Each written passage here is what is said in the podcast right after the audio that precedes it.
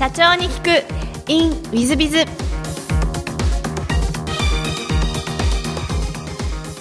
ィズビズの新谷です。先週の続きをお聞きください。少しあの事業の方をお教えいただきたいんですが、はい、このおかんとい。う、はい、えー、オフィスおかんですか、はい、これはどういった事業になるんですか、はい、ありがとうございます。あの私たちは働く人のライフスタイルを豊かにするというミッションで活動しております。で働く、まあ、要するにどんな仕事に就くかというご支援ではなくて仕事に疲れている方の、まあ、働くこととその他の例えば健康ですとかあるいは食事あるいは育児そういったものとのバランスをご支援するというところを、えー、メインで行っております。でその中でオフィス総監という、えー、プチ社食サービスというふうに私私たちは呼んでいたりもしますが、えこれはですね企業のオフィスに、え冷蔵庫ですとか、え専用設備を設置させていただいてそこでですねこう真空包装されたお惣菜これを置き販売すると。えー、まあ、大手のお菓子メーカーさんとかが置き菓子サービスですとかあるいは昔でいうと野菜の直売所あるいは置き薬みたいなものに近しいモデルですがそれと同様に、えー、まあ、健康的な、まあ、国産食材あるいは添加物使用を制限してと、まあ、そういった食材を常設販売をすると。でこれは企業は導入することによって従業員に対するロイヤリティを上げていきましょうという、えソリューションをご提供しております。で先ほどご紹介いただいたように今700社ぐらい、えご利用いただいておりまして本当にえ10名数十名ぐらいの企業様から本当にえ上場されている1000人単位の企業様まであとはオフィスだけではなく、えいろんなサービス業態の、え店舗さんですとかあるいは工場発電所最近だとあのお寺でお坊さんが食べられているとそういう話も聞いたりするんですけれどもいろんなところでお使いいただいているそんなサービスになります。なるほど。それはあのどうやって思いついたの、えーとですね、まさにベンチャーリンク時代にあの置き菓子サービスをですねあの非常に多用しておりましてで感触としては素晴らしいんですけれどもちょっとですね勘違いしてあの主食として食事代わりにしてしまってたんですけども体調を崩したことがあったんですね。ただ当時はなかなか忙しい時だったのでこれお菓子ではなくもっと健康的なものがあったらいいのにという、まあ、なんとなくの感覚がある中で今一度こう思い返した時にそれって一つのビジネスチャンスになるんじゃないかというところからあのきっかけが生まれました。なるほど。あの2012年にご創業されてい。て、はい、今2017年です、はい、ちょうど5年目でい。らっしゃると思うんですが、はい、この5年間でまあ苦労されたこととかそういうのはあられるあの実は今、えー、主力の事業このオフィス総監という法人向けの事業なんですがその前にですね同じようなこの真空包装の素材を個人のご家庭にお届けするあの e コマースを先にやっているんですねでこれ今もあの行っていてお客様あの使っていただいてるんですけれども一番最初始めた時はですねやっぱ計画通りにいかずにで私あの子供が2人いる状態で起業しておりますので最初の1年間はですね本当に食えなかったですね食べれなかったですね。で本当にあの死ぬ思いでもう諦めようかどうしようかという中でもともと構想を持っていた法人向けをなんとかスタートをしてでこちらがあのお客様からいい反響をいただけてなんとか今までやってこれてるというところですので最初の1年間は非常につらかったですね。なるほどあのお子様はその5年前はおいくつぐらいだった、はい、えーと、当時2歳と0歳ですね。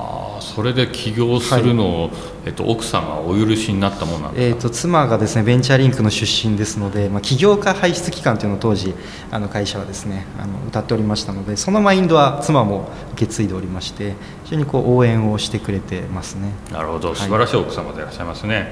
えーと、ちょっとお話違う質問がさせていただきたいなと思うんですが、はい、好きなことでロードバイクとアクアリウムとおっしゃっていらっしゃい。はいアクアリウムって何ですか？これ、えーと、水槽ですね、えーと、水草と熱帯魚を育てる水槽のことをアクアリウムと言いますね、何かちょっとあのロードバイクとアクアリウム、はい、ちょっと両極端はい、まさにこう生と動みたいな感じなんですけれども、どうしてもやっぱり会社自分で事業を行っていると皆さんもそうだと思うんですが常日頃から常に仕事のことを考えてしまうと。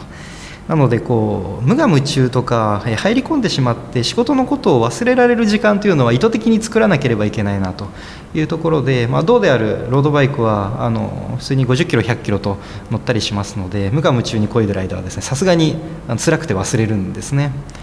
あるいはアクアリウムというのはこれ水草をこうトリミングしたりとか思い通りの水形を作るということを目指してこうすごいこう盆栽のようにいじったりするんですけどもその時もですも完全にのめり込んでますので授業のことを忘れられると。いうことで、まあ、自分のこうなんですかね精神的な部分こうバランス取るための、えー、意味もあってそんな趣味で、えー、のめり込んでやってますね。なるほど。もうもう社長経営者業のためにこうなんか趣味まで選ばれてる感じでいらっしゃいますね、はい、まあ、もちろん趣味としても大好きなんですけどね。はい、でさらには好きなものにあの日本酒と和食ということで、はい、もう今日のお話を聞いてもそうなんですが大変大人のイメージで30今おいくつですか？31ですね。31歳のあの若者とは全く思えないようなお答えなんですがこの日本酒と和食っていうのはえーと、もともとお好きでいらっしゃったんですか、えーと、20半ばぐらいからそうですね。あの当時のまさにベンチャーリンクの上司が日本酒を好きでそこからあの飲むようになってやはりその奥深さだったりとかあるいはこう食事とのこう組み合わせですとか。で実際は今私が食を扱うあの事業を行ってますのでやはりそこに対するあの興味関心も強くてですねあのよくあの飲んでしまいますね。飲み過ぎてしまうんですけれども。えー、まあ、ちょっと私の後輩とは思えないびっくりするような感じで本当に素晴らしい社長様でいらっしゃいますが、えー、さて座右の銘はですね理想は描かないと叶わないということで、はい。なるほど今理想を叶えていらっしゃる最中でいらっしゃると思いますがこれにした理由は沢木さんは何かありますか？そうですね。あのこれも誰かの言葉というわけではないんですけれどもやはりこうゼロから今までにない仕組みを作るというのがこのスタートアップあるいは起業家のやってることだと思うんですけれどもやはりこうイメージできることえー、目の前の積み上げでやっていくとやはり限界があるなと思っています。あの突拍子もないことをイノベーティブなことを実現するためにはもう突拍子のない夢理想を描いてそれをどう実現するかということを未来逆算ですとか俯瞰逆算でまさにこうベンチャーリンクで学んだこうブレイクダウンですよね。えそういったことを行うのが、えやはり一番夢だったり理想に近づく近道なんじゃないかなというふうに思ってますし実際ここまでやってきてみると、ま、将来こんなことをやりたい仕組みを作りたいということを考えながらキャリア的にはいろんな転々としてるんですけれども結果的にはま最短できてるというふうに思ってますのでやはりそれが重要なんじゃないかなっていうふうに強く思ってますね。なるほどちなみにあのブレイクダウンというのは僕らでいうと TBTB と言ったりするタスクブレイクダウンというんですが、はい、えー、業務を、まあ、ゴールを決めて、えー、細かく分解をしてそれをスケジュールに落とし込んでという話の一つですね、はい、いや素晴らしいですね。あの私の元部下や後輩の中でも沢木さんが一番優秀なんじゃないかと思うぐらいですね。びっくりしました。ありがとうございます、はい、で最後のご質問なんですが、はい、経営者向け全国の社長様向けもしくはこれから起業する方向けの、えー、番組でございますので、はい、できますらかこれから起業する方とかこれ今社長やってる方向けに社長業の成功の秘訣をお教えいただけたらなというふうに思っております、い、かがでしょうか、えーと、と私はもうこれまずやってみるだと思ってるんですねこれはあの事業もそうですし経営をしながらいろんなあの課題がある時もやってってみるしかないと思っていておそらくですね経営自体が2回目3回目の経験者の方ってそんなにいなくて経営自体が初めての方が多いと思いますので、まあ、初心者初めてなのでこれやってみないとどうしようもないんですよね答えがないと思っています。で事業とかもあのとにかくやってみてあの私のオフィスオカウント事業もやってみると。あそんなに反響があってそんなにニーズがあったんだというふうに気づきますし一方でやるためにやってみるためにはあのハードルが大きい部分もあると思うんですがそこはハードルを可能な限り下げるような小さく小さくリスクなくリスクなく細かく分解してちっちゃなことからでもいいのでやると何か新しいことが見えるんじゃないかなというふうに思ってますのでそういう意味でまずやってみるというのをこう意識して私はあの常日頃チャレンジレンジするようにしております。なるほど、はい、ありがとうございます。ぜひ私も真似してあのやってみるということで何でもやってみたいなと思います、えー、ありがとうございます、えー、リサの皆様をお聞きいただきまして誠にありがとうございます。ぜひご参考にしていただければと思ってます、えー、本日は沢木社長様どうもありがとうございました。ありがとうございました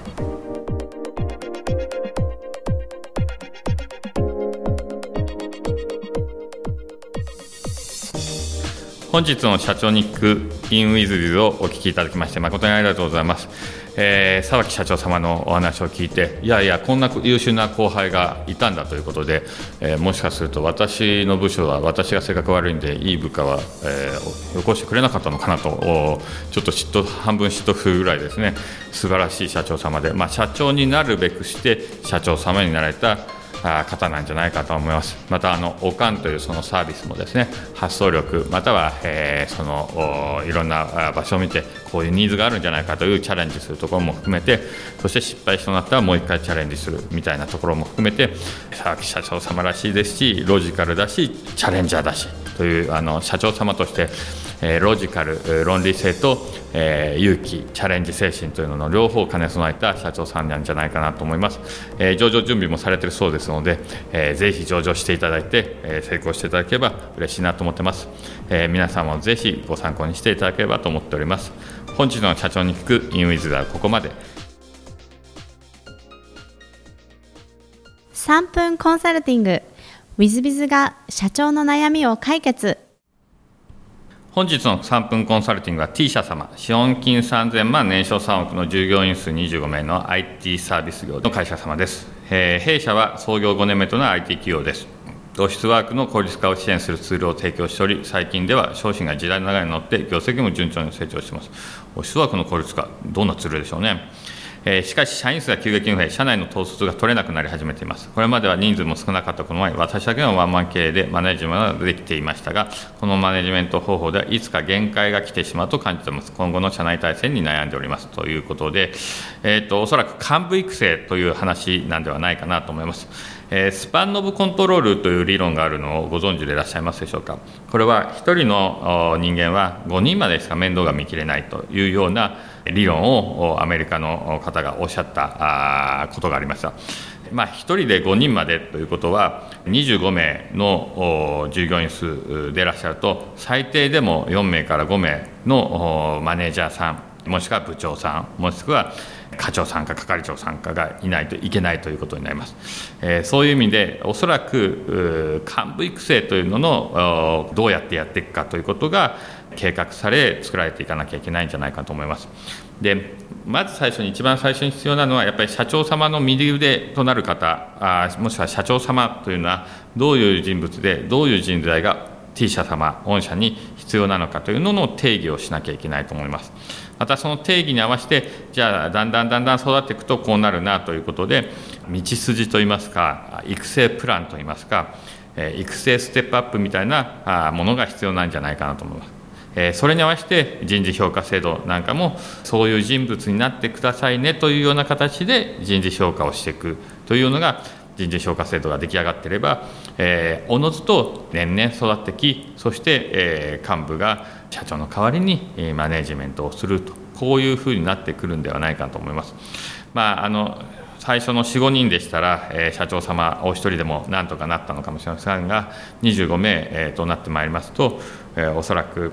マネージャーさんを4、5人抱えなきゃいけませんので、4、5人のマネージャーさんをどう育てるかというのが一番重要なのかな、そうなっていくと、将来の右腕、左腕はどんな形の方になっていればいいのかという理想像みたいな、人物の人材育成の理想像みたいなのを掲げ、それに向かって、えー、コツコツ教育していくというのがいいんではないかなと思います。えー、ちょっとこの話をし始めると大変長くなってしまいません、えー、本日はあのこのような簡単な答えで大変申し訳ないんですけども、えー、何かございますらまたご相談にお越しいただければというふうに思ってます。本日の3分コンサルティングはここまで。